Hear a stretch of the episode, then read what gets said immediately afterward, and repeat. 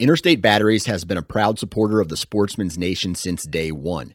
They offer just about every battery under the sun, from car and truck batteries to batteries for your trail cameras and rangefinders. Select retail locations even offer cell phone repair and cracked screen repair. Find a local retail location at interstate batteries dot com. Interstate Batteries, outrageously dependable.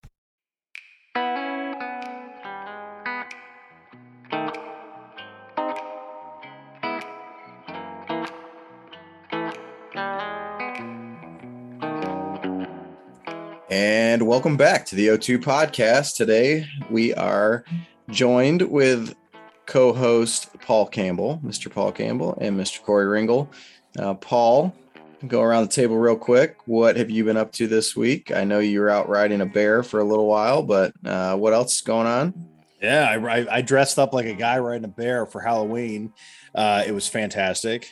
Uh, Months you were there, Corey. I don't know if you saw pictures, but it was a Halloween win for sure. Um, really, best part. Really, best part was when we were telling those little kids to go up and punch the bear in the face, which oh, happened yeah. to be perfectly placed above your crotch. And uh, so that was, and these kids were, were running around trying to hit me. And I'm like, stop it. Just don't, don't touch me. So it's amazing how many grown men asked to touch the bear. So I was a little, I was a little uncomfortable. I, Ringo, people were like taking pictures of me and like rolling That's down their windows, hilarious. And driving by and laughing at me. It's just, I had this like, like this, this buffalo plaid flannel shirt.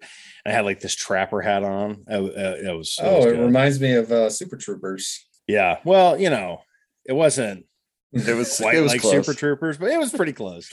So it was, it was, it was pretty good. So, but yeah, just finished, finished up duck season. That was cool. Shot a duck. Um, I only got out three times uh, for this first split. Weather was, was kind of crappy. I mean, the first day, the weather was real good. Um, ideal for, for duck hunting, but I don't know, man, it's, it's hard scratching out a living uh, duck hunting in Central Ohio on public land. So, you know, it was a good day. I am uh, one hundred percent focused on killing a big deer this year. Not even a big deer, just a deer. I feel like, I kind of feel, you guys made me feel obligated that I need to to bow hunt this year. So I'm going to put in uh, maximum effort, for me at least, for uh, for the rut coming up. So I feel like we're getting into some good action. So yeah, it's that's it, man. Corey?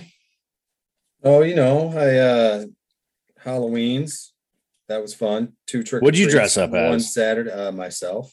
Oh, you suck. That's yeah, horrifying. I, that, I didn't, that is truly scary. I, it was enough. Let me tell you. Uh, yeah, we went trick or treating on Saturday and Sunday. And then, uh, I got to go out and sit in the stand on Sunday morning. Um, I had a doe at twenty-seven, but I, I just let her go considering what time of year it is. So, uneventful otherwise. I was late waiting for somebody to chase after her or follow her, but nothing happened. So got down, got ready, went out trick-or-treating again on Sunday. And now uh I'm gonna take a few days, leave work early, go sit in the stand maybe one day this week, one day next week, see what happens. Very good.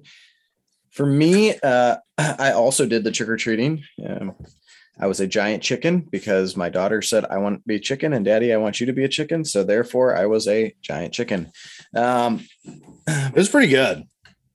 It was comfortable. That was, that yeah, was, it was, yeah, it was good. So. It was a good costume. Did you guys have rain on Saturday? No, it was perfect. It's oh. actually pretty nice. Yeah. So. Yeah. We got, we got rained on real bad on Saturday, but from uh, an outdoors perspective, uh, I was out a few times.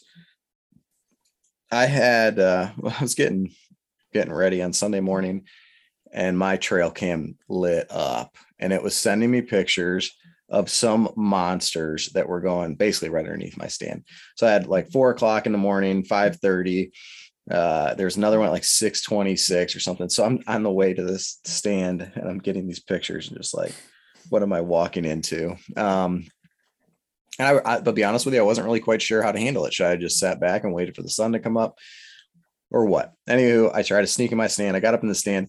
Um, I, I was good. I never heard anything until I was fidgeting with something in my backpack. And all of a sudden I heard a nice big blow and uh, off, off he went. But I was bound and determined. So I sat there for a few hours. I got down for lunch and I was like, I'm going to go back and I'm going to sit heavy this afternoon. So I was gone from like eleven to three. I'm back at three, sat all afternoon, didn't see a thing. I, I, I was just amazed. I always see deer at this place. There's been times I see twenty plus deer at this place. And uh, as I was getting out, I was heading my truck. There's a note on my windshield. I pick it up. I'm like, oh, great. You know, who is this? Hey, I uh, just, I hit a deer earlier. Uh, I wanted to track it onto the property. I just wanted to see if, if I could get permission, and left me a phone number and stuff. So I, I called the number and I said, hey, look, I, I don't, it's not my property. Um, I gave him the property owner's number. He, he talked to them or whatever. But after I, I talked to him a little bit about how, you know, what kind of deer it was and this, that. Well, I think he walked right through the property, because he's like, oh yeah, I was walking, I was following this blood trail, and then I saw a stand. So I think I walked right by your thing. Well, there's the reason I didn't see anything all afternoon oh, on yeah. Sunday, is because this dude had just blown up the entire area, like eighty acres surrounding, whatever. Okay, well, that makes me feel a little bit better that I didn't screw anything up on my own. But so did he hit a buck or a doe? He hit a buck, a small buck, he said. Okay.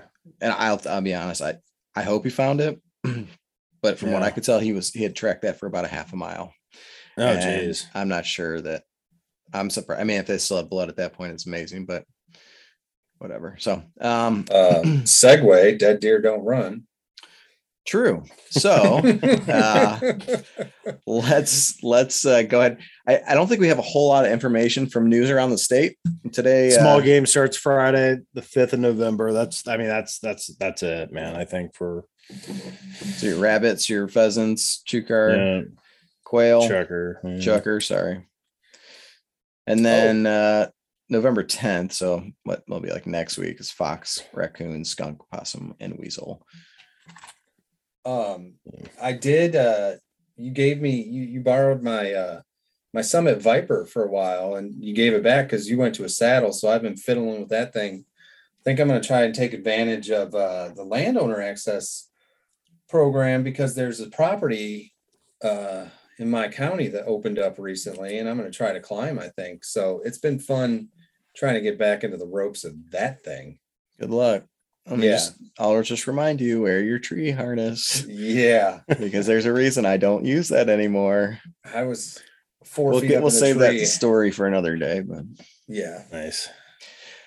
So um, as far as everything else goes, uh, we've got some cool episodes coming up for you guys. Uh, one of them, I'm just going to hint at it because it's already done, uh, is the state deer biologist. Is that right, Paul? Yeah. Um, well, yeah. Deer, deer herd director or whatever.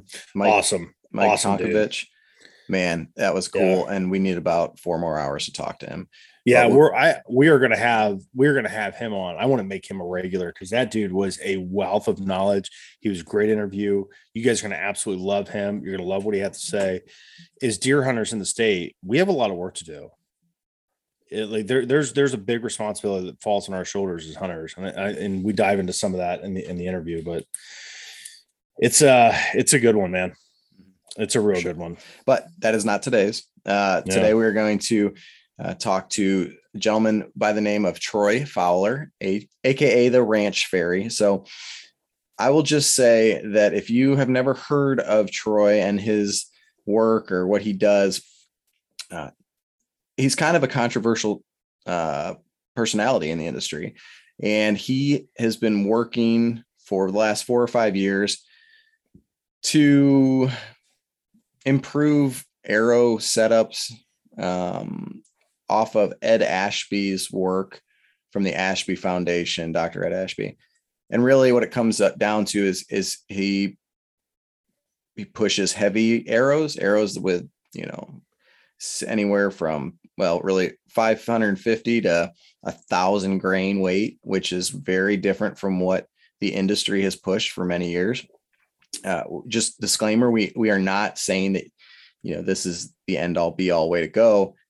I will tell you though, that for myself, I have used this this year. Uh, I have taken two deer. My arrows are about six hundred fifty grains uh, and they, they are a twelve point arrow on the Ashby scale. They, uh, if for no other reason, they give me confidence when I go into the woods. And I'm not concerned that I'm going to, you know, end up with a bad hit on a deer. Um, is if, is that still possible? I mean, yes, that one deer that, yeah. but I that just one have, deer that you better. hit that, yeah. Oh yeah. That, that one deer that you hit, that you shot when we were, when we were all hunting together. I mean, that, that arrow setup wrecked that deer. I mean, it like, it just blew through it. Like there was nothing to it. And she ran what, thirty yards? Not even, but not even that. I mean, there's no blood trailing. I mean, you, you watched her go down. I mean, it, like to me, you know, is, is a, is kind of a, you know, outside looking in. That's what you want, man. If, if, if you ask me. And I mean, it, it it's definitely, you know, it's not for everyone. It's a controversial topic. Uh, and, and I don't even know why it's controversial. I think it's just the way that Troy delivers his message. Um, and it's, it's the same way that a lot of people deliver what they're passionate about. People don't like the way that he talks or the way, you know, don't He's take a character. This He's is a character. Uh, yeah. This is, yeah. Make your own decisions, man. You know, it's very different from anything that you would find at a store that you'd normally go to buy arrows at. Like you go to buy arrows at a store and they come with a factory insert that's anywhere from what, eight to twenty grains usually, if you're going to buy a standard diameter arrow. Now with the smaller diameter arrows, they're getting a little heavier, but it's a lot different than what you would get off the shelf. And, and you gotta, you gotta kind of do your research and talk to people and talk to companies before you're going to dive into something like this for sure, because you can't just slap two hundred grains on your arrow and be good to go. You're going to break an arrow. So right. you, you really got to talk to people about how you're going to get this set up before you get it. You know, if it's something that you want to do, you got it's to a, talk to somebody who knows what they're talking about to get it set up the right way. And there's a lot there. And I'll warn anybody who's not been, this is a deep, deep rabbit hole. So if you get into this and start going into the YouTube and the forums, and so there is a lot there. Is it super hard? No. But you need to make sure you, you, if you want to go try it out, you do it, do it the right way, so you don't get super frustrated. And, and yeah, it, it's going to take, it's going to take more tuning uh, than, you know, mechanical, mechanical broadheads are so popular because they fly like a field point. It takes a little bit more tuning to go to a fixed blade or, you know, a fixed blade muzzy. That that's kind of the same deal, but yeah, you're going to have to, you're going to have to do your research and, and learn how to tune to go to something like this. And it's a and very don't do interesting it. conversation. Yeah. And don't do it during the middle of deer season. Of, do, you know, absorb this information, do your research if you want, and, do, and start doing, you know, at, at the end of the season. You got, you're going to have a couple months to, to do your research and, and find the products that work best for you. So and be good and get onto Santa's nice list and put it on your Christmas list. Yeah, exactly. Um, so. Yeah. So like Paul said, right now is not the time to, to try to jump into this. We just want to make sure uh, some people have heard of him. Some haven't. Uh, Tell you it, what, after talking to him, a lot of things he did make sense. And I went to a heavier, heavier point weight. I went I went heavier on, on the front. So, and I, I like the way the arrow flies. Yep. It's uh, it's nice. Well, with all of that, um, we will go ahead and get to our interview here with Troy. So uh, good luck, anybody. It, the, the woods are on fire right now. There's yeah. tons of good pictures coming up uh, on social media. Find are, us. Find us on social media. Yes, please share share your pictures with us and, and whatnot. But uh, good luck in the woods. Be safe. And uh, yeah, take care, everybody.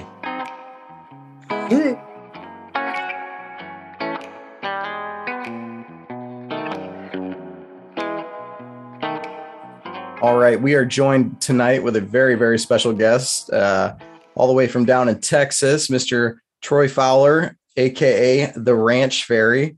Uh, Troy, how are you doing tonight? I'm fantastic as always. What else is there? I just no. got back from fishing. I mean, come on. If you've been a busy man. It's hard to, hard to pin down with all the fishing going on. Yeah. I've, as an educator in the bow hunting space, the fall's not my time. It's if you've either swallowed the medicine from the ranch fairy and snorted the fairy dust, or you haven't by now. Right. So to hell with it. I'm putting up fishing content. I had Spanish mackerel. I caught a couple of big redfish and caught a great big speckled trout yesterday. Crystal clear water in the surf. It was spectacular. So I'm going to be red fishing in two days. I'm going back to the surf after that, and then I'm going to going to South Texas for snook. So just to get off the rails, and then I'll I'll crank back up content in January and talk up, you know, start educating people on what we're going to talk about tonight. Awesome, awesome. Well, we really appreciate you joining us. Um, yeah, anytime. So if we want to start, do you want to give us a brief rundown of how you got the name Ranch Fairy? Yeah, sure. It's pretty straightforward. We have a ranch in South Texas. My wife's family owns it. It's been in the family since nineteen hundred. And uh, I took over ranch manager about ten years ago. And it's my natural, it's just who I am. I'm an educator and I take care of people and I do, I'm a very kinetic person. So fixing fence and running around and doing deer blinds and all that stuff is just something I just, I have a list and I just go do it. It's something I naturally do. And I don't, I enjoy it. And it's good thinking time for my real corporate slug job. So um, I started calling myself the Ranch Fairy ten years ago for the ranch. People are like, hey, where's the biggest deer? Have you been looking at the cameras? Can you tell us when it comes out? So we shoot about five minutes and then go in, you know, because and then you can come clean it. Because we don't know how, we don't even have a knife. And um, fix tractors and all that crap. So when I decided to start my channel, when I changed my whole arrow platform, was all around big feral hogs. I shot a one hundred fifty inch deer in two thousand eight, and I couldn't care less to kill another deer in my life. My my boys, I hunted with them and all my nephews. I have a rifle with thirty-eight names on written on the stock of people that are first animal they were with me. So I've been in on it. I just don't care to shoot them. I, I don't know why. I also caught a nine six tiger about fifteen years ago, and I don't care to catch a ten footer. It's big enough for me. So I'm weird like that. But when I started my channel, I typed Ranch Fairy into Google and nothing came up. A sheer stroke of genius. Nothing came up. So you're either super active in the analytics or you're super unique. And definitely fairy goes backwards in the badass, tough guy. You got the small shirt on, big arms, pumped up dude. Yeah, woo! Bow hunting space. I was like, this is perfect. And I'm an odd guy. And I couldn't give a damn. So I ran with it and it took off. That's awesome. So um, for those of you who are not familiar with Troy and his work, uh, he's got an excellent YouTube channel. Was it about four or five years worth of content yeah. at this yeah. point? Mm-hmm. And I was introduced to this idea about six months ago, me being me, I dived headfirst into anything like this. Uh, Real quick on my my history was I was a, a an upright compound shooter for ten or so years. I got very frustrated with some different things. Part of it was just not having time to practice, but you know we have bad mishaps in the in the in the woods, and I wasn't real comfortable anymore. So I went to a crossbow. Crossbows are legal up here in Ohio, Troy, but uh, I had great success with it. When I heard your stuff earlier this year, I thought, you know what? I need to give that another chance. Okay. Uh, if, if we're going to be a real, a real man, you need to be using uh, an upright bow. And that the idea of, of your heavy arrows or, and I, I'm not going to say it's your idea because I know Doctor Ashby, it was, you know, kind of. Yeah, sure. I'm, I'm, I'm definitely in the wake of Doctor Ed. There ain't no doubt about it. Right. And, and we'll let you talk about that. The, um, but just hearing about all that, I'm like, this sounds like it's more ethical, uh, higher percentage, uh, you know, kill percentage. This, this is for me. Now I'm what, in four days I've gotten two does out of this and it is working very well. Uh, and, and everything else that I've seen on your, you know, you post a lot of uh, great pictures and stuff from people. Well, across. We talked about this. You thought you missed, right? Did the first arrow you shot at that deer hit it or did it not hit it? It did not. It did. It's, oh, the, air, the just knock broke missed. And it just went below it. The knock broke. Yeah. Okay. But that wasn't, that had nothing, that would, well, I don't think it had anything to do with the arrow. It had to do with the knock. It literally yeah, was knock broken just off in there. It so, happens. Mm-hmm. Yeah. So anywho, how did you get into this idea of, you know, change everything that's always been fast, fast, fast bows, fast, fast, fast arrows, you know, to what if we slow this down a little bit and put a little bit more oomph behind the arrow? Um, feral hogs. So I discussed this. I don't care to shoot another deer. in my life. I have cleaned ten thousand deer in the last ten years, but I've not shot one. But feral hogs are a completely different target. The armor on a feral hog is makes a deer look like a cream puff. And I started specifically hunting cameras and everything. Individual big pigs. And on our place, two hundred pounds is big. We don't have any agriculture. They they work pretty hard, so they don't get huge. In West Texas, where there's fields and stuff, they get three hundred, three hundred fifty pounds. I mean, they get massive. Anyway, I started targeting big feral hogs, and I was having the same results with my fast setups. I was getting half an arrow in them at best. And I'm talking feeder shots at seventeen yards. You can wait for the right angle. It's not like it's y'all swinging out of trees when those deer are coming by. You got to shoot what you got, right? And I was like, this isn't working. I mean, it was, I was fifty percent on the big stuff. And I have guns. They work great. Shoot them right in the head. Anything, forty-four mag, whatever. So I said, I have nothing to lose doing what Ed Ashby said and building a twelve factor arrow. I built an eleven factor arrow. I did not have a tapered shaft, but everything else was spot on. So the first pig I shot with an adult arrow was six hundred seventy grains, twenty-five percent forward to center. It had the grizzly that Ed shot in, in the most of the testing. I learned to sharpen. I got it to fly bear shaft, and I shot a stick bow, just like Ed. fifty-four pounds at twenty-eight inches, and the arrow's probably going one sixty-five. So I go wandering around the ranch looking for a test pig. I just wanted a hundred pound test pig. Oh, no. I amble up on a two hundred sixty-five pounder. It's the biggest pig I've ever killed to date by forty or fifty pounds. And I had to take a quartering two shot at seventeen yards, and I literally was in the open. He was standing there looking at me like, what are you doing? Right? And he was quartering two, and I said, Ed Ashby says, this is going to work. Shoot him right on the point of the shoulder. And I draw back fifty-four pounds, going one seventy-five, and I let go, and it makes a chut sound, and the fletchings disappear in him. It penetrated five feet, and the broadhead popped out his butt. He went down and started spinning. I thought it broke his back. Well, I'm standing there dumbfounded. Literally, my mouth is hanging open. I'm used to seeing the arrow stop and, you know, three quarters of the arrow sticking out. No, it goes chut and disappears all the way through five feet of pig. I'm literally, I'm, he's standing there. I'm just like, I could shoot him again. So I lose my crap. My brain's going sideways. I re-string an arrow. He runs by me at about four yards, and I shoot right over the top of him. Like a dumbass. We found him.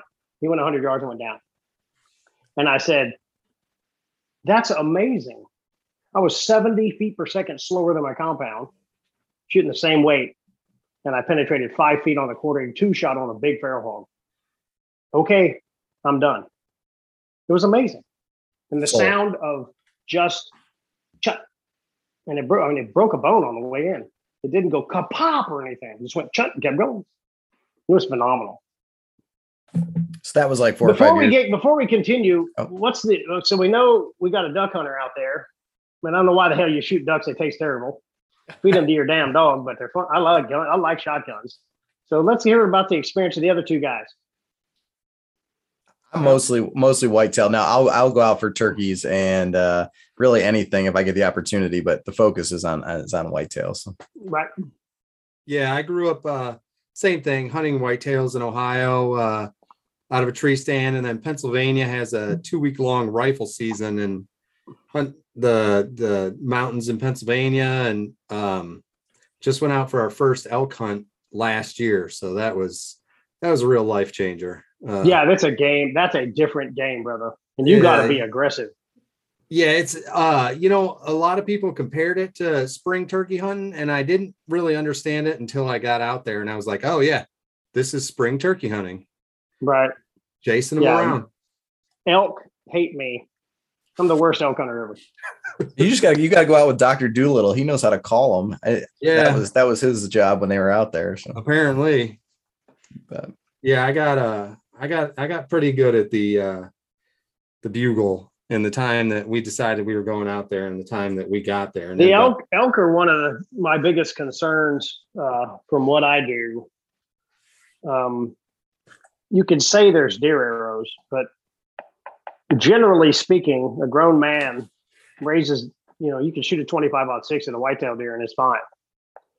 But generally speaking, people tend to man up with their rifles to go elk hunting, and you should, because the shots are so much further out there.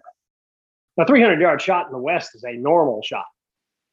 A three hundred yard shot where I deer hunt or where y'all deer hunt is not possible about ninety-nine percent of the time. You're yeah. shooting tight, right?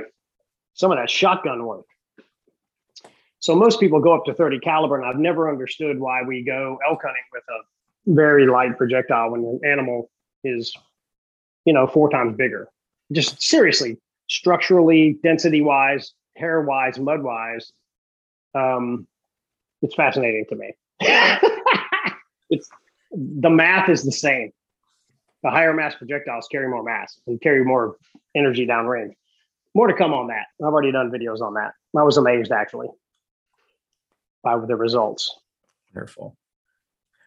So if, if anybody has listened to, to any of Troy's videos or the podcast and different things, you've got quite the vocabulary of, of unique terms. Uh, and, and I want to go, I, well, and I'm still trying to learn them out. You know, I kind of have to go back mm-hmm. and look at some of these mm-hmm. posts and different things, but uh, yep. we'll start with, with F O C. And okay. I know this is an acronym, right? And then there's a few different things it could stand for, but what briefly on all these, what, what, what do you, what's F O C? Fear of change. I knew that. Okay, no, I knew that's, that's what was coming. Fear of change. Um, forward of center. So it's an aeronautical term. It's a very well-established aeronautical term that higher forward of center projectiles are more stable in flight than a balanced system. There are jets in the military that are almost zero forward of center, and they require a computer to fly them, because they are so erratic and they're so prone to uh, veering off course that the computer constantly is adjusting them. So our goal is a very stable projectile, because an arrow is always flying. Most people equate flying with from the bow to the target. It's still flying in meat.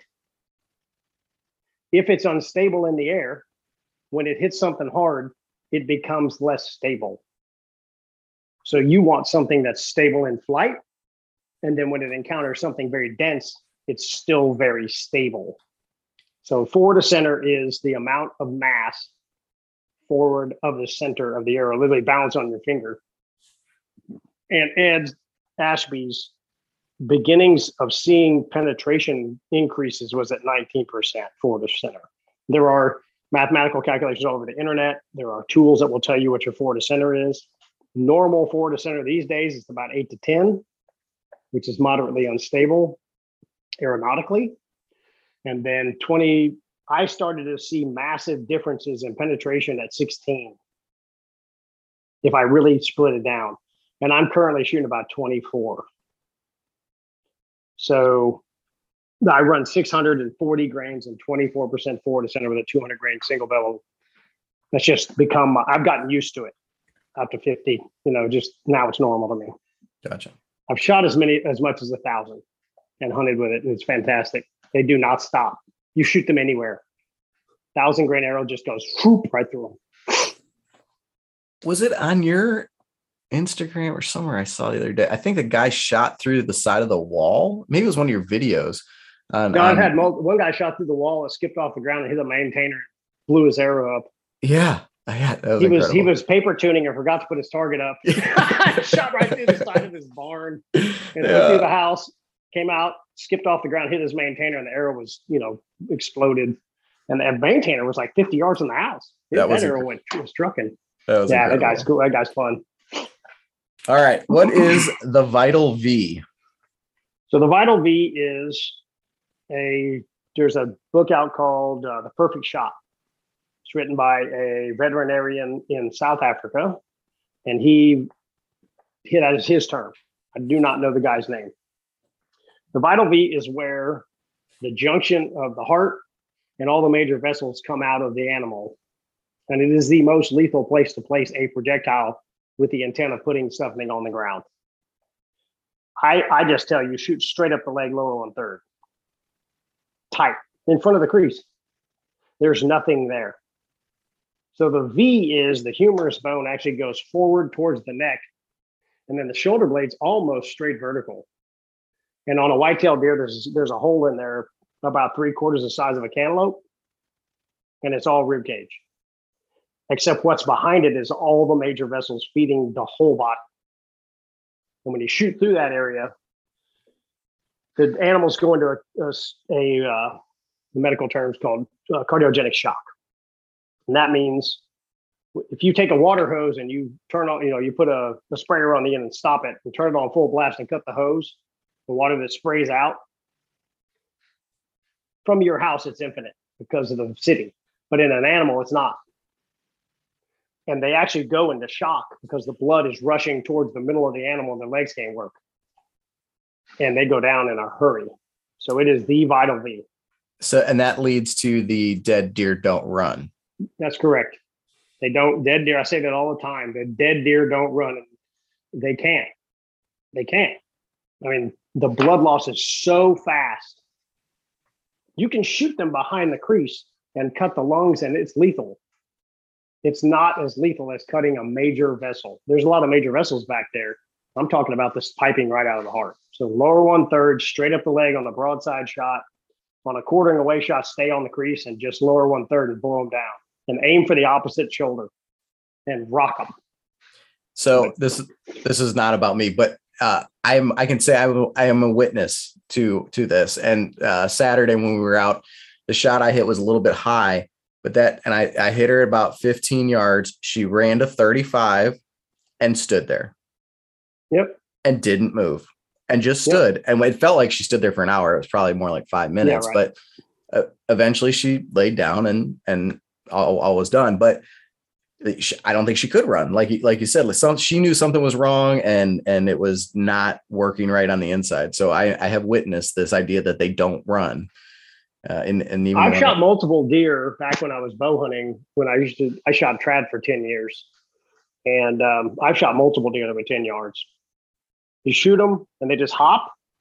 They kind of run over there and they're like, what the hell? And they're looking around and then donk. Exactly. And it's really, I talked to Aaron Snyder about this. Um, we're trying to reduce the number of variables once you've shot. So the first variable is the arrow can't break. The broadhead can't fail. The, the structural integrity must handle whatever it hits. If you pull it left and hit the hit the bones, it needs to go through. And it can't fail when it goes through. It can't explode. The blades can't pop off. The, the old flapper can't be sparking and shooting the blades off and stuff. It's got to stay intact and stay sharp because we're all human. But this is just one more thing. If you can shoot a very high mass projectile and go zipping through them and they don't know they're hit and they don't run fifty yards or they walk fifty yards, it's an easier recovery. And it's one variable. I talked to the hunting public about this too. When I first started watching them before I, you know, became friends with them, every time they shot a deer in the afternoon, they went back, got everybody, got all their lights. And then there were these videos of these tracking jobs. And I was like, bro, nah, we don't need to do that. There's some somewhat of a shot placement issue, but pulling that arrow forward and getting it to go all the way through so they don't have anything sticking out of their body is a huge asset to the recovery deal. And you're already bailing off in the woods. The public guys have to drag stuff. I just drive the scooter up to them. You know, I might have to drag a deer like ten yards and throw it in the scooter and drive off. I mean, it's very, very humane, but uh, very first world. But if y'all are a mile back, so you shoot a deer and then it's a two hour tracking job and it's eleven thirty before you get back to the truck. Right. Let's just take that out of the equation. Kill them. Wait, the one we got on Saturday, we, we learned the, the hard way there on the dragging. That was uh, quite the workout, but anyway, okay. What is an adult arrow? So I consider an adult arrow to be something with a fixed blade broadhead on it that's hand sharpenable and reusable, step one, with great steel and over five hundred fifty grains is where I start my kind of adult idea. So you load the front, add a hundred grain insert, shoot one fifty or two hundred grain point, get the arrow's got to fly. It's got a bear shaft. There's no excuses there. You can't just load up old three forty spine Twizzler and launch it off the old seventy pounder and have the thing going sideways like a banana. That's not, that's not the way to run it. So it starts at the broadhead, and it starts with the idea that you're penetrating the target.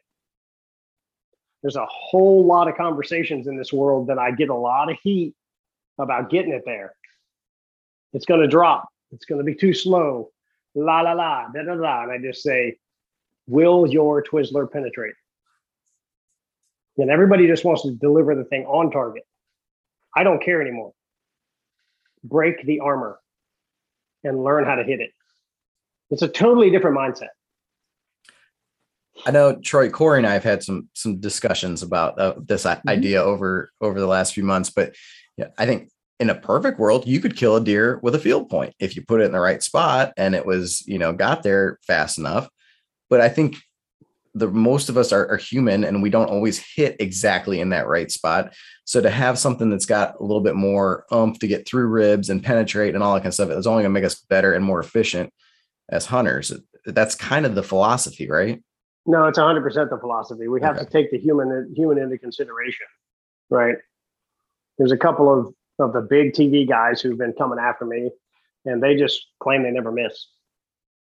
That's bullshit. You you just cut that stuff out and put it on the chop. On the, you just don't put that in there, right? Everybody's human. Everybody makes mistakes. It gets cold. You got to piss. Things aren't, the deer's not standing there. You're not standing and had nine warm-up shots. Right. And I would like to see the highest, you know, efficiency projectile. I will not say mechanical broadheads don't kill deer. I've done it. I shot a black wildebeest in Africa, and I shot it right in the heart, and blood shot out five feet. It was amazing with a Rage broadhead, the original Rage back in the old days when you really had to be careful with them or they'd pop apart.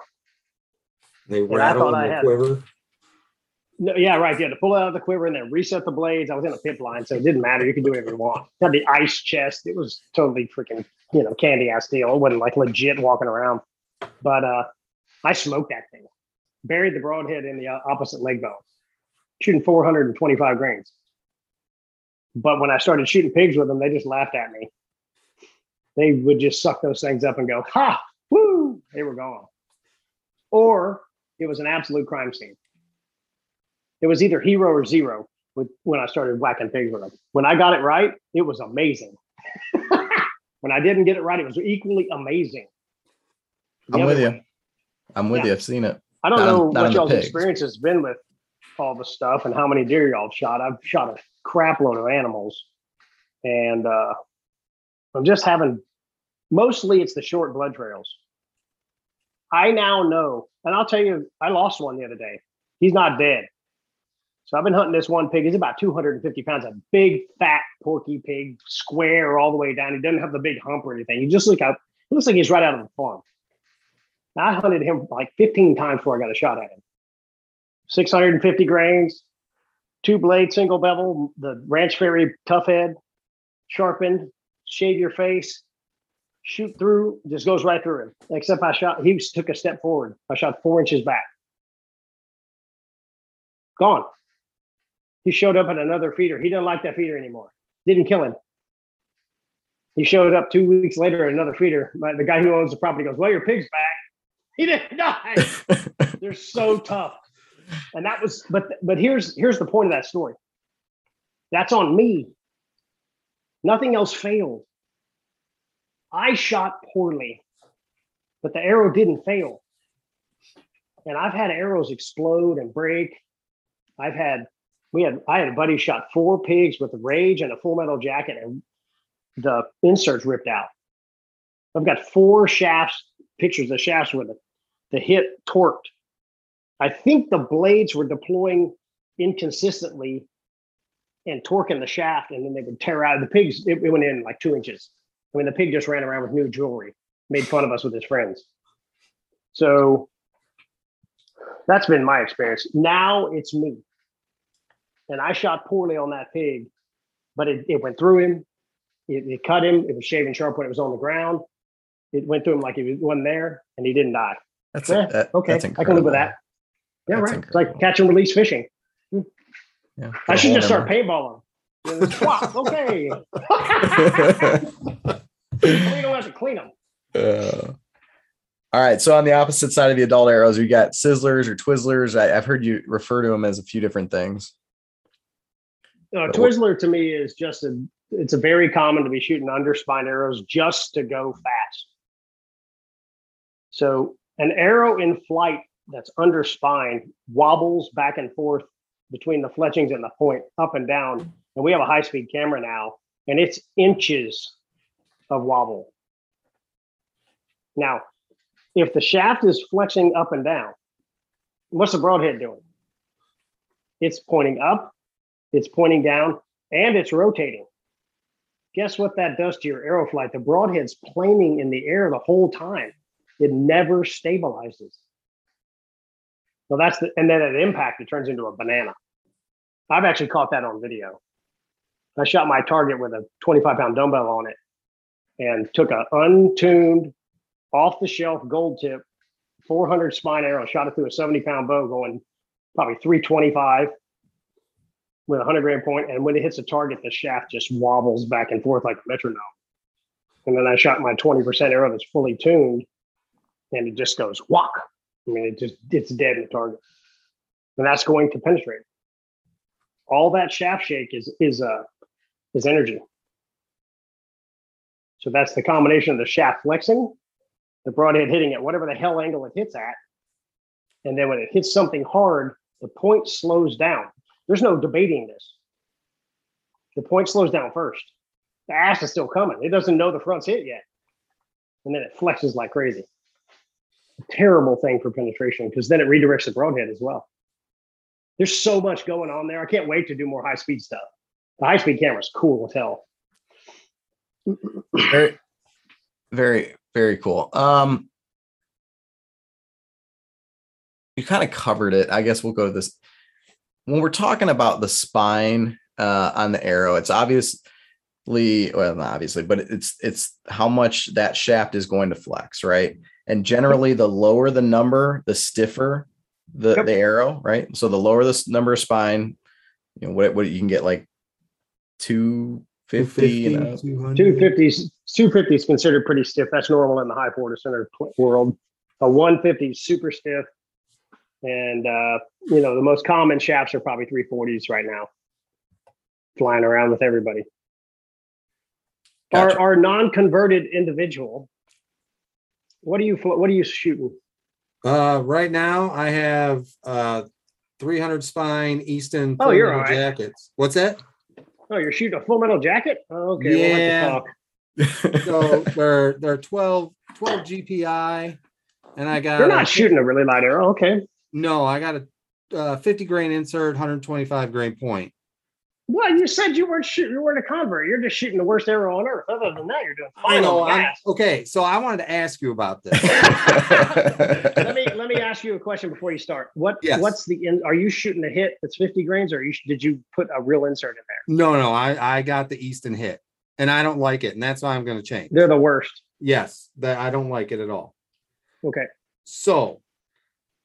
I, you know, it seems like every website you go to, no matter what the arrow manufacturer is these days, they have some kind of F O C build on their website now. Yeah, like, right. Whether it's Black Eagle, whoever. That's uh, a ranch fairy effect. Yep. Yep. So like, so I was thinking about this the other day with these skinnies, like with the point one six six ultra micro diameter, or, you know, arrows.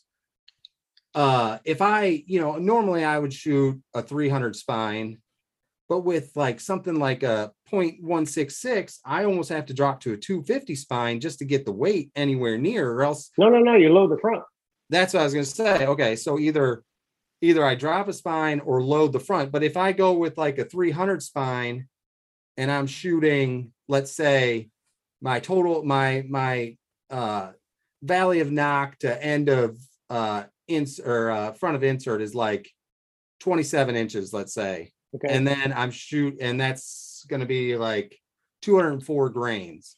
And then I go with like their focus system, which is going to be whatever point I pick, but it's going to be eighty, eighty grains. So I'm going to go like two hundred grain broadhead, brother. Let's go. one eighty, two hundred up front. Yep. And you're at the same weight you're shooting now. Exactly. Yeah. So I I'm playing with the micro you, stuff right now. It's so tuning, fantastic.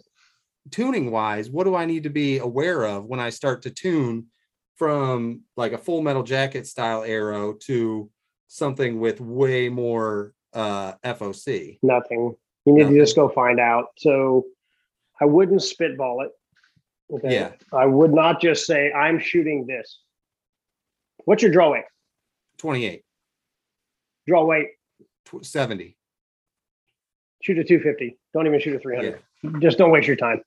Because you're going down in grains per inch, you can shoot a stiffer shaft, which is stiffer on impact. And you can probably put one thirty-five grain insert in the front, one hundred grain insert, no problem. And then run what I would exactly, this is what I'd do. I'd get two fifties. I'd cut them twenty-seven and a half inches, whatever. Don't cut your finger. Yeah. Yeah. Because you're going to shoot adult broadheads. They're not all collapsed up and safe, theoretically. You got to have clear. So clear the front of the riser. Seriously, yep. you, you will stick your finger up and cut the hell out of yourself. I've had multiple yeah. friends do it. You don't know you're doing it, right? And and you got a deer and your brain's not working, right? Just crazy stuff. Cut them a little longer. They're already stiff. Yep. Cut the fletchings off. And then I would get one twenty-five. I'd get a heavy insert. I'd get at least one hundred. You, if it's a Black Eagle, you can put screw-ins in the back or find something that's heavier. And I would get one hundred, one fifty, and two hundred grain field points. Okay. one twenty-five, one fifty, two hundred. Don't go to one hundred. That's for sissies. And, um, God, who shoots that? So, and shoot all three of them bare shaft mm-hmm. and just see what happens. And do your normal tuning. If you got to bend the bow, whatever. If you got a yoke tune or if you do all that stuff, I don't know. I have a Elite, so you just unscrew the stuff and it's got tuning for idiots written on the side. It's like a Denny's menu. Such a good system. So I would get a bare shaft to fly. Yeah, yeah. And the reason why I say one twenty-five, one fifty, and two hundred is because you can find those broadhead weights. Yes. one seventy-five is really hard to find. And just go play. Uh, I just uh today I just ordered my uh I just ordered my Grizzly Stick text test pack. So oh, there you go. Okay, well you're a, gonna go twelve factors. Let's I roll. You put a three hundred grade point. Let's go six fifty, baby. Let's roll this deal. Let's do it. I got the two forty and the three twenty, and I was gonna do exactly what you said. I'm gonna start out bear shafting and just see which one my bow likes best. That's the easiest thing to do. So this is a great question about spine. Everybody thinks spine is spine. It's not. A three hundred spine arrow cut twenty-six inches long is a two fifty. Yep. Something like that. But if it's thirty-one inches long, it's a four sixty. It's softer. So what happens when you change the point weight at a, with a fixed arrow spot length and change the point weight, you're changing the way the arrow bends. You're changing the spine, every point weight, and one of them will fly. You got to find that happy medium, right? Because like the a shorter arrow is going to be stiffer, but increased point weight is going to kind of soften it up. It's going to make it weaker, right? That's right. That's exactly right. So that's why I have my test kits on Sirius. I say two sh- two sh- two spines. You got you get four arrows. You get two different spines. They're cut to your length. one hundred grain inserts are standard because why not? And then I we send out five field point, ten field points, but they're five different weights. You essentially have ten different arrows. Every point weight and two shafts, you shoot all of them and see what it wants to eat. It's like, yeah. it's like shooting ammo through a rifle. Yeah. I have a thirty aught six that loves one sixty-five grain core locks. It'll shoot one eighties and one fifties are fine. But the one sixty-five is candy. So I shoot that one, right? It's the same kind of strategy with a much more complex projectile. Air bows suck. Yes. Then this is why. I could get three three hundred Win Mags, go to the ranch, zero them, two inches high to one hundred with Leupold scopes, and mail them to all three of you guys. You would not have to zero. Go kill an elk. Just go shoot the damn gun. It's going to be fine. Bows, no. Everybody hangs on to them different and all that. So it's really a complex flying projectile. Feel free to send that rifle whenever you're ready. Yeah, right. Okay, yeah. You want a Remy yeah. or Seiko? Yeah, no, you know, I, whatever. Bagheera, I'm not going to judge, man. Whatever you want yeah, to send. Yeah, right. You're not going to judge me. Lever nope. action? Nope, not at all. Okay, okay. Troy, I, I just right. want I just want to say thank you, Troy, because every day I talk to Corey and he starts oh. rattling off all these numbers and different things, and I'm just like, whoo, right over my head, yeah. and then you yeah. just ate that all up and gave it right back to him, and you guys can speak the same language. I just buy in and say, this is what I'm going to shoot, so... Probably the most, from the numbers perspective, me and the Rocket Man did some videos with uh, LabRadar. And LabRadar is a gizmo that measures the projectile flying at distance. And we shot out to sixty. And despite the arrow speed decreasing, the high speed was two ninety-four out of my bow at three hundred eighty-eight grains. And the low speed was two ten shooting seven hundred ten. The momentum was forty percent higher at sixty yards with a slow, fat chunker. That's how much con- con- contribution to momentum the mass was at sixty yards. Oh, sure, the three hundred eighty-eight got there in a hurry. To the, to the detriment of a forty percent reduction in momentum at impact. You're already shooting something that's only got, you know, let's talk kinetic energy, eighty foot-pounds, not two thousand. Guns are overwhelming. They've got so much energy, you can sacrifice it somewhat. We're shooting seventy foot-pounds of kinetic energy. Nothing. And if you lose forty percent of that at impact to sixty yards, that's a disaster waiting to happen. That's back to my elk argument. So you take the animal, you increase the animal in four, four times bigger than a deer, and you cut your momentum down forty percent. That doesn't make any damn sense in the world. But nobody's ever framed it that way. So that was fun to do. I was surprised by the results, actually. I've seen it on meat. I, I, I know that, like my pig example, I know it's me. I've reduced all the variables. I, it's just me missing now. I've broken shoulders, I've broken spines, I've shot them full length, I shot one pig under the nuts and had it hit it in the back of the head. That is super effective. And that, and that, a, and that a Texas heart shot. What do they call that now? Isn't that the Texas head shot? Texas yeah. heart shot. Texas heart shot, that's yeah, it. There you go. It's really good on big pigs because they're on the ground.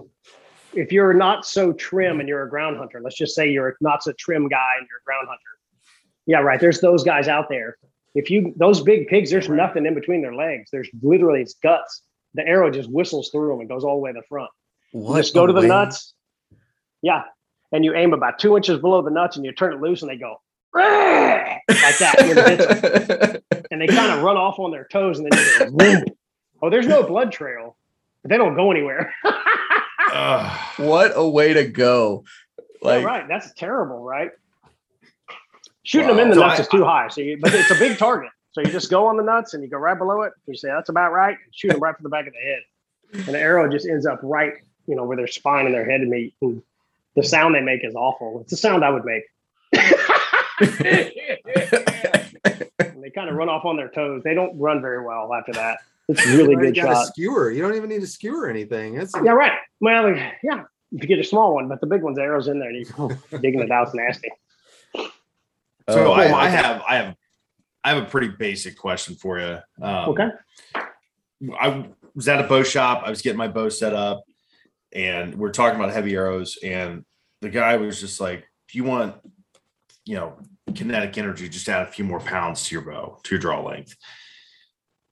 Does that make any sense at all? I mean, like that, that was, the, that was the objection to the heavy arrows. You know, he disregarded the heavy arrow setup, just add weight, just add poundage to your bow. That's all you need to do.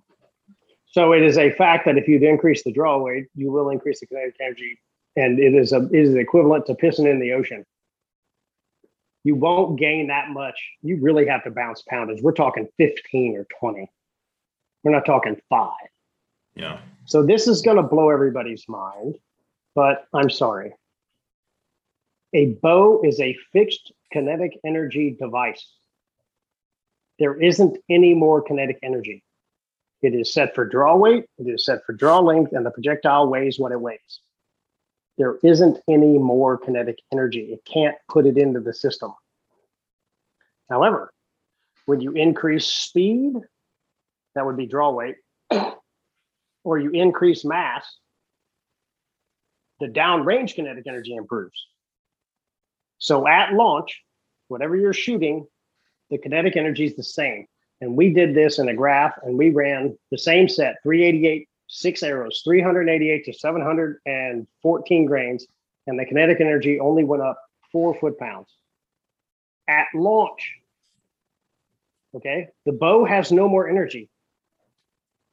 However, downrange, that's the forty percent thing. Downrange at sixty yards, it was a forty percent improvement in kinetic energy because the mass still is heavy. So he is right. But you're talking about, okay, so let's say we got seventy pounds and you go to eighty. So that's a fourteen percent increase in, in draw weight. At, at what, you know, when it's cold and all that, you can't draw. There's a lot to deal with at eighty pounds. How easy is it to add two hundred grains and fifty percent to your arrow? Well, you spine up one level and add one hundred, two hundred grains at the front and get it to fly bear shaft. It's an easier way to get the kinetic energy down range. That's what nobody's talking about. Everybody's shooting it at the muzzle. And if any of you guys own a six point five Creedmoor, I'm sorry, but same bullshit with the six point five. I don't These understand. Asshats are slinging that one hundred forty grain bullet around, shooting elk and stuff. That's, Come on, brother.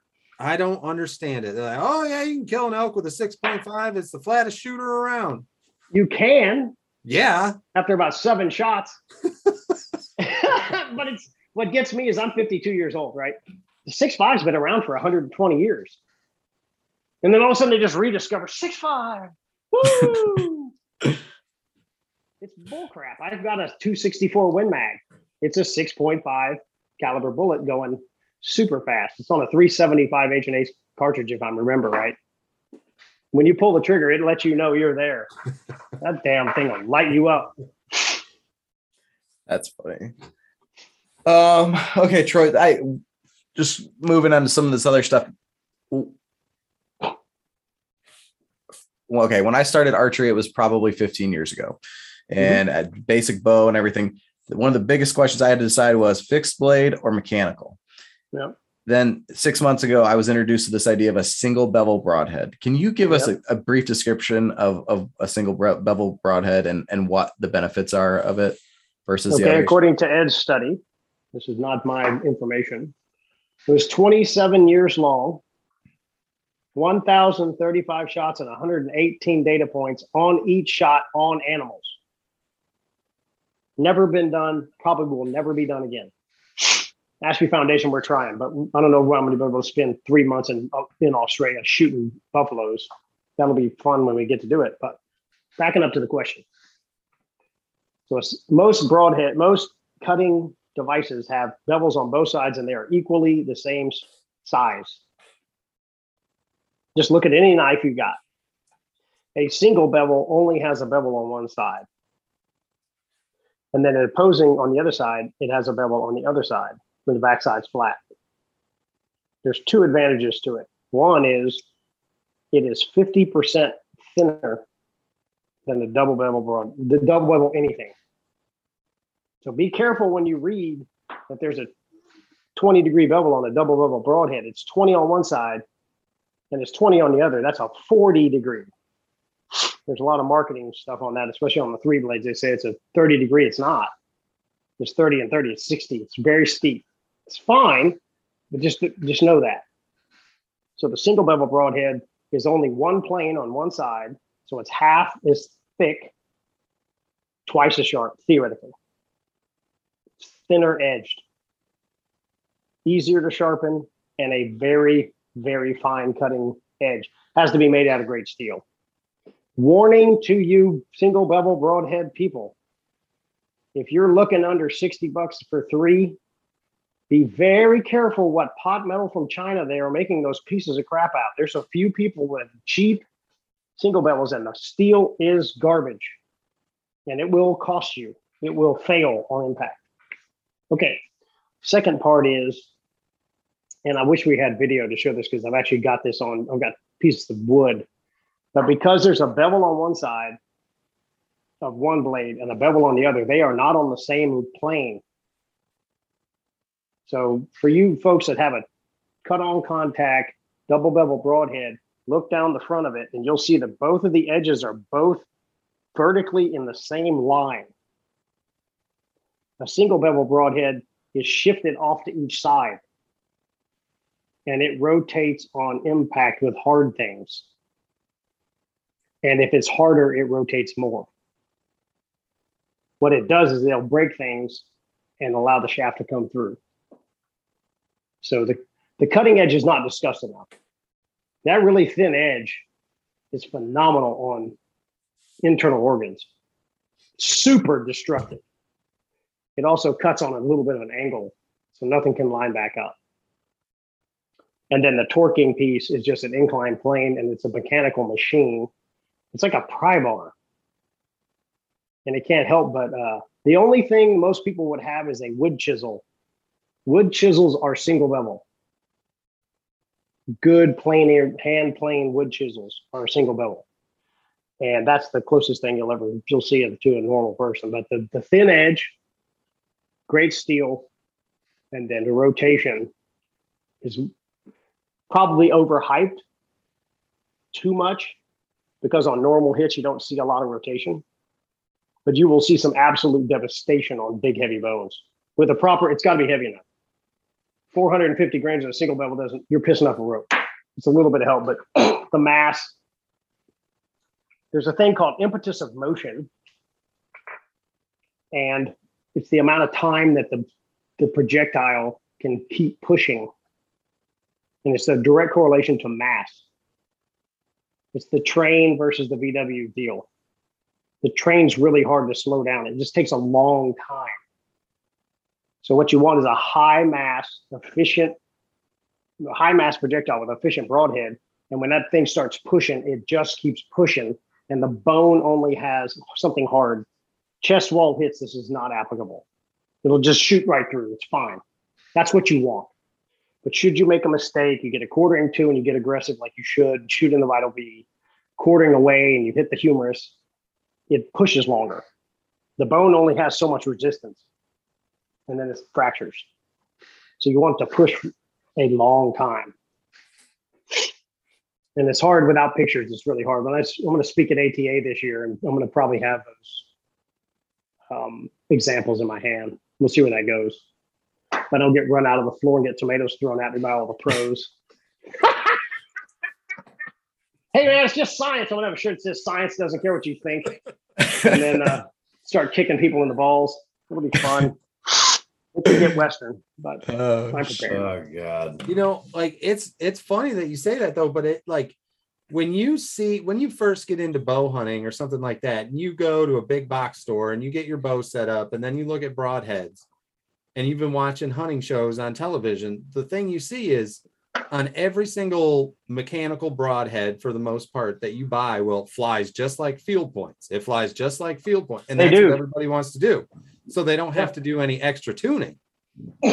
And it just, I agree. You know, it, it's, it's just like a shortcut, but you're right. Like the, the, fi- the cut on contact broadheads take a little bit more effort, but they are. I, the efficiency is massive comparatively on impact. Yeah. It it's, yeah, it, it, it, it is unbelievable. Like, you know, you want something that you can just slap on your arrow and go hunting right away. You don't want to have to do any extra work. But it's a fact that they are more aerodynamic. There's no, there's no getting around that.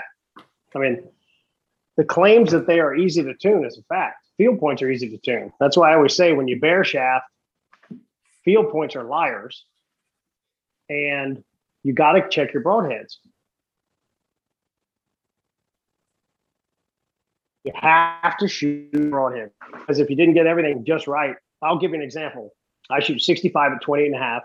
I've got a Cure, and now I have the new Remedy, which I love. That thing's long. It's thirty-four inches long, and God, is it stable. I mean, it's just a stupid bow. You just hit the trigger and just shoot it. It's just beautiful. But when I first had Sirius send me their micros, they sent me the three hundred spine and there and two fifties. And I tuned both, and I got them both to bear shaft. I got a twenty-four percent forward to center arrow at five hundred sixty grains with a three hundred spine arrow because the shaft's so light. And I said, it's the golden goose.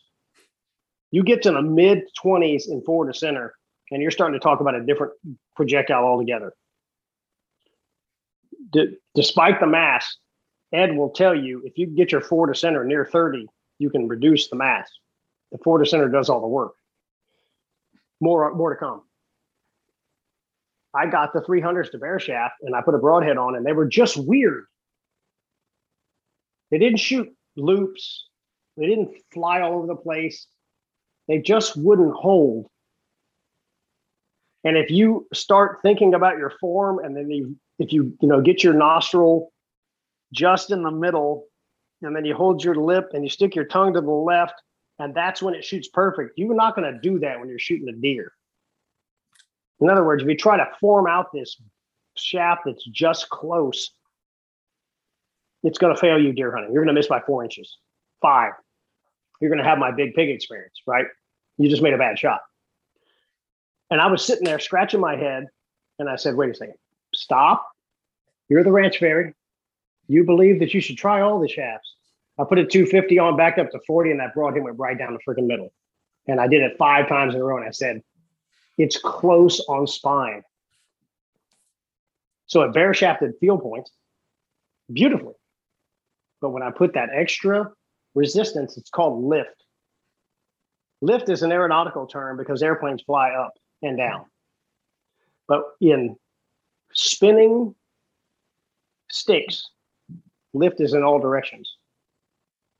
Because the broadhead is rotating in the air, it lifts in three hundred sixty degrees. How's that for getting, man, your brain is smoking right now under that red hat, brother. You're about to, that damn thing's about to burn off. I, I know. I know. That's, that, that's his, that's his red hair is burning off. Right. So the shaft, when you shoot a fixed blade broadhead, is lifting in three, in the direction, as it rotates, it's lifting in all directions. It's pressing sideways and up and down. And so that's what was happening to me. It was a little under spine. It took off and started wandering. And one would go left two inches and one would go right. It wasn't five. And then I put a two fifty on it, and it just went down the hill, you know, down the way. You still got me? Yeah, you went you went dark on there, but uh, oh, we can hear you. Called. I'll call him back. Okay, so sorry. I didn't mean to smoke your head out there with the lift thing, but the Rocket Man's got me all smart. Sorry. Okay, Troy. So that's one thing you got to check. Yeah. What in Ohio, we, we do have a lot of crossbow hunters. Is this yep. something you can take into the crossbow world, or? Absolutely. I would steal all that speed and dump a ton of energy downrange. I mean, you want to talk about a meat axe, but that velocity is like, you know, forty percent higher than a vertical, but we just can't get there. But there's a guy, uh, there's a YouTube channel called Dragon Deer T V, I think, or Dragon Deer. And he did uh, a whole series on crossbows with higher forward to center. Sirius Archery makes crossbow bolts that are super high end, uh, really nice and woven. And they have one hundred grain inserts in them, which is odd to hard to find for that diameters or whatever.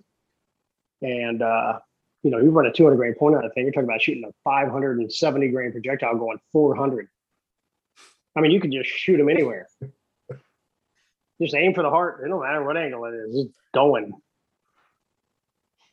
Those crossbows are amazing. Yeah. Oh, yeah. I shot some. I was with Jeff Johnson. He's an outdoor writer for N R A Magazine, a bunch of big publications. We went to Oklahoma, and he had a four hundred forty foot per second Raven competitor. I don't know what it is. And he had that Garmin thing on it. And it's got levelers in it. You zero it at twenty, it's good to one hundred. And it made no noise. It just went chook. Stupid quiet. It was awesome. God, it was hauling ass. They're incredible. They are. That thing was crazy. And the price tags are fantastic too. God forbid. Oh, wow. God, yeah. I think oh, that scope shoot. was sixteen hundred bucks. Oh shoot. Um, all right. So just a couple more things real quick. We'll let you go. We really appreciate everything. But um yeah, if, sure. if you were to give just a general Ohio whitetail hunter, what what kind of setup are we looking at? Is it five hundred fifty grains plus? Is it twenty-four percent F O C plus? Is it what what kind of number should should we be looking for? For so the, what I would say is a very easy arrow to tune is try to get to five fifty, get a cut on contact. God help you, please don't shoot one hundred grains, but at least one hundred twenty-five. Magnus is a great brand to start with. Magnus stingers and buzz cuts are, and uh, black hornet are great. You know, start out first time at this deal and try to get to five fifty with perfect arrow flight air shaft. So I have a couple of videos on my channel. One is called The Process. And another one just says in the thumbnail, perfect arrow flight. And I discuss this. five hundred fifty is a one hundred grain insert and one hundred fifty grain point. The key here is not to shoot the full metal jacket. Do not load, do not load the arrow up, because it creates instability Aero, aerodynamically. It is a fact. There's no getting around this. It's an aeronautic field. tenth grade model rocket kids know this better than, you know, the best shooters in the world. So you want a moderate G P I shaft, a normal carbon. Black Gold Tip Hunter X Ts are fantastic for this. To go play, go buy a set of them, get a one hundred grain inserts and slap them in there, and just go break some stuff.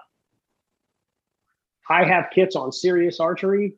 I have a, a kit you can tune with. I have shafts that are fletched. I have videos on my channel. One of them is about, it says four fletch, yup. And I kind of talk about why you want to shoot four fletch and why my arrows, my brand, my Ranchberry brand are four fletch. And, um, and just go play. Can you give us a quick rundown on why four fletch? Because sure. that was actually one of my questions I had earlier that I forgot. Yeah, sure. So Uh, there's a couple of reasons. One is, and this is, get that hat, loosen that hat up there, buddy. Your head's about to start smoking again. There's uh, more aer- aeronautics here. So there's this thing called center of pressure and a thing called center of gravity on the stick. And it is the difference between how much pressure the point puts on the air and how much pressure the tail puts on the air. And why, the further apart you can get those two points, the more stable the projectile is. Think of a weather vane. And weather vanes for the wind always have the stick right in the middle. So they're real, real critical on the wind. You do not want that in a flying stick. If you took a weather vane and you put the put the stick for the weather vane way to the front, it would tend to not wave as easily. The wind would have to get pretty strong to make it orient to whatever. It wouldn't be five miles an hour.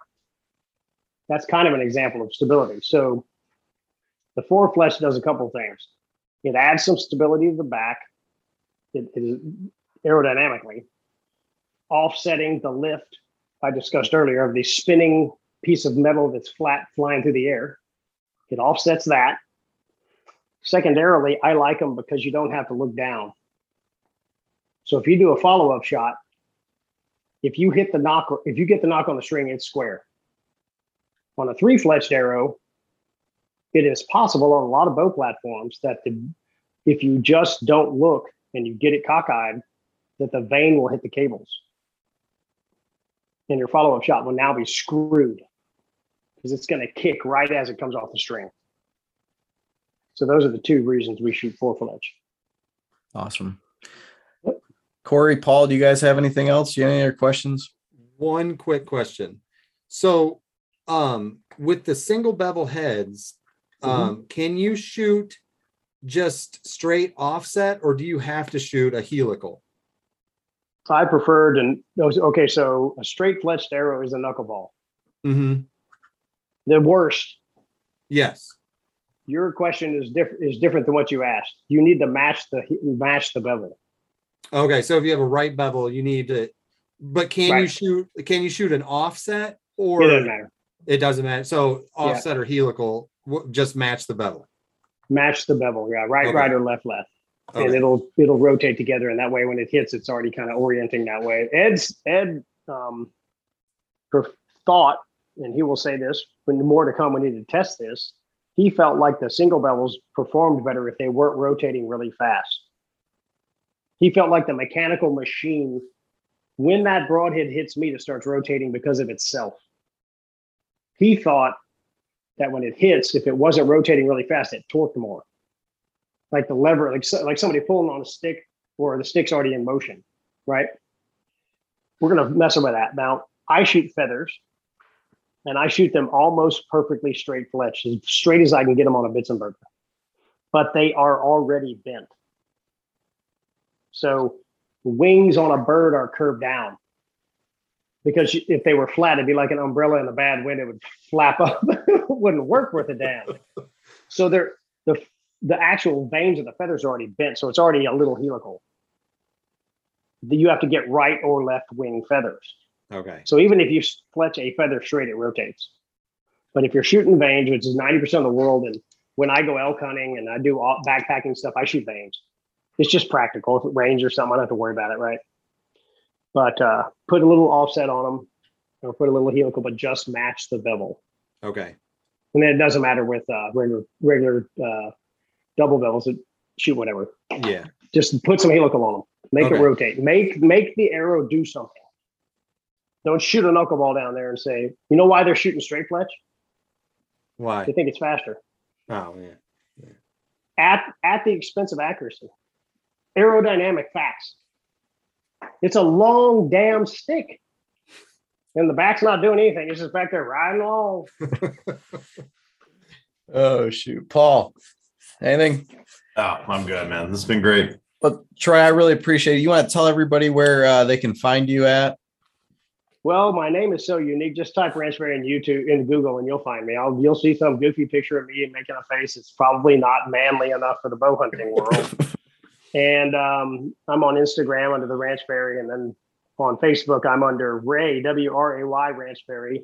I'm fifty-two, and I just don't give a damn. And somehow the ranch, Facebook, and my name got tangled together, and I don't care. I hit five thousand followers or whatever on Facebook, and you have to change your account. I just didn't do it. I'm sorry if you try to friend me or whatever. It's nothing personal. I'm just old. I just don't care. And it's it's not that I don't care about the people, because all these people help me, you know, accelerate my channel. I saw that. I actually took a snapshot of it and posted it back up and said, I'm sorry. I'm old. That's funny. I'm maxed out. Sorry. uh, I and I, I can probably att- do that, but ah, it's so boring. I can attest. I got that fish to catch. I got to go fishing. Right. Time for that. It's it's it's your off season now, so it's uh it's time to go catch some fish. But I can attest that Troy's channel is great. Uh, it's got some really good stuff. And we we kind of alluded to it throughout the, the podcast, but there are companies out there. If you aren't, if you just kind of want to dip your toe in the water and see what this is like. Uh, yeah, I started with Grizzly Stick, and uh, Sirius has some good uh, test packages where you guys mm-hmm. can try out. And we're not we're not endorsing any of these per se. It's just what we've seen. I'm sure there's other ones, but you can try out different grain broadheads and try out the different spines and and fletch them and broad shaft, broad or uh, bear shaft tune them and all that kind of stuff, and just figure out what what does work best for you. So it's not something where you got to go out and sink a thousand dollars into the the project just to, to try it out. But I think you would be uh, silly not to at least give it a give it a whirl. So yeah, it's it's a my encourage my encouragement to anybody listening is start this stuff in February. I yeah. get bombed. I just stopped getting bombed. I was getting fifteen hundred messages a month for from June through end of August, and it's all arrow tuning and try to get them to fly, which is encouraging because people are trying to make it fly. And when they get a bear shaft to fly, when you hit an animal, it's just going to go blowing through them and zip through them, and you're going to have forty yard tracking job because it's going to go where it's aimed and, you know, let it eat. You know, once again, my big pig story. If you screw up, it is what it is. But if you don't screw up, it should work. And if you um, are getting started, oh, I'm sorry. Go ahead. Go ahead. No, go ahead. I was going to say, if you are somebody who's looking online and trying to go heavier F O C, Um, always err on the stiffer side. Like if you're kind of wondering yeah. what spine should go with, always err on the stiffer side, right? Yeah, right. Yeah. Okay. Or you can email me, troy at ranch fair dot com. Okay. I'll answer your questions, or hit me on Instagram on the message thing. I'll get to them if I'm fishing. Sorry. I go places where the phone doesn't work. But uh, I answer literally a thousand messages a month, like I said, and it's all tuning. It's super encouraging. People are really trying to sharpen, get real broadheads, get them to fly. And it's not going to do anything but help your bow hunting. It's, and I, it, the arrow's going to go where you're shooting it. I think it's uh, definitely like part of the natural evolution. Like when you first start out and you kind of get a do it all kit, and then you start diving into like, you know, what spine should I be shooting? What's the best, sure. broad, what's the best setup? What's the best, you know, fletch setup, vein setup, you know, it's just the evolution of, of becoming like, yeah, a sure. Runner. Just go, but be curious and go play and make mistakes. Yep. It's not going to work the first time. When I first, the first, when I told the story about the longbow and I set up an Ed arrow and killed that big pig, it took me three and a half days to bear shaft a, con- a longbow. Cause this is, this is oh, right. right as the internet was beginning there, I had one piece of paper to explain it. And I sat out and I literally wanted to just take the bow and snap it over my knee. I mean, I was just so pissed off. And then I figured out how to do it. And all of a sudden I had a bear shaft fly perfect. And I did it again, and it did it again, and it did it again. And I said, that's crazy. And I fletched it, and man, was I a good shot. I mean, that was amazing because the arrows were flying perfect. So if you start this and you start bear shafting, you have to be aware that you're human. You might want to mess with your grip. Fear not to change your draw. I just did my Remedy. I changed the draw length twice, because you can do it on that bow without a press. I changed the draw weight a pound, a turn and a half down from seventy. Those are simple things you can do. And you can always put it back, right? You can always put the, you can always crank the bow, the draw weight down to a crank and a half, shoot it. And if it doesn't work, crank it back up. Okay, you're back to square one. Yep. But that adjusts the bow a lot and how it pushes the shaft. Those are real simple things you can do if you get, especially if you get one of these. Adjustability on draw length becoming a normal thing now, I think. It's not as locked out as it is, right? Or is that, am I just an elite guy and that's that? No, you're right. The the new the newer bows, you can buy all those modules. It's, you're not stuck with one or the other nowadays. Right. So I was able to literally go out to my, I have a test lab here fifteen minutes from the house, and I was able to, to adjust the draw length, turn the draw weight up and down. I took it from a four inch tear down to about a half inch tear. And then I kept playing with the point weights. And then I made one half turn on the set system on that Elite. And it went right down the middle. I mean, it was beautiful. And I am not a form guy. I don't work on it. I don't think about it. I try to get the bow to shoot it like I shoot it. And I think you're better off doing that, because when you're hunting, I don't know that all this form stuff, you'd really have to practice a lot to, if you have some funky thing you got to do form-wise, to replicate that when you're freaking out. I just, Hard I'm not that good. No. All that crap goes out the window when you're cold and a big deer walks by and you're just trying to shoot the deer. Especially when you've been watching, watching him walk in for ten minutes right. from three hundred yards away. Well, it's I like just, watching doves come across a big field and shooting three times, and you got nothing but air. Because you got all wound up. Here they go! I remember having my single shot and had a shell under each finger. And so I'd shoot out at fifty so I could get a second shot when they were close with a single shot. That's terrible. I didn't hit nothing. They just gave me a bunch of shells, and I burned up the sky. My dad used to say, how many you got? I was like, I got four. He goes, no, you got nine now.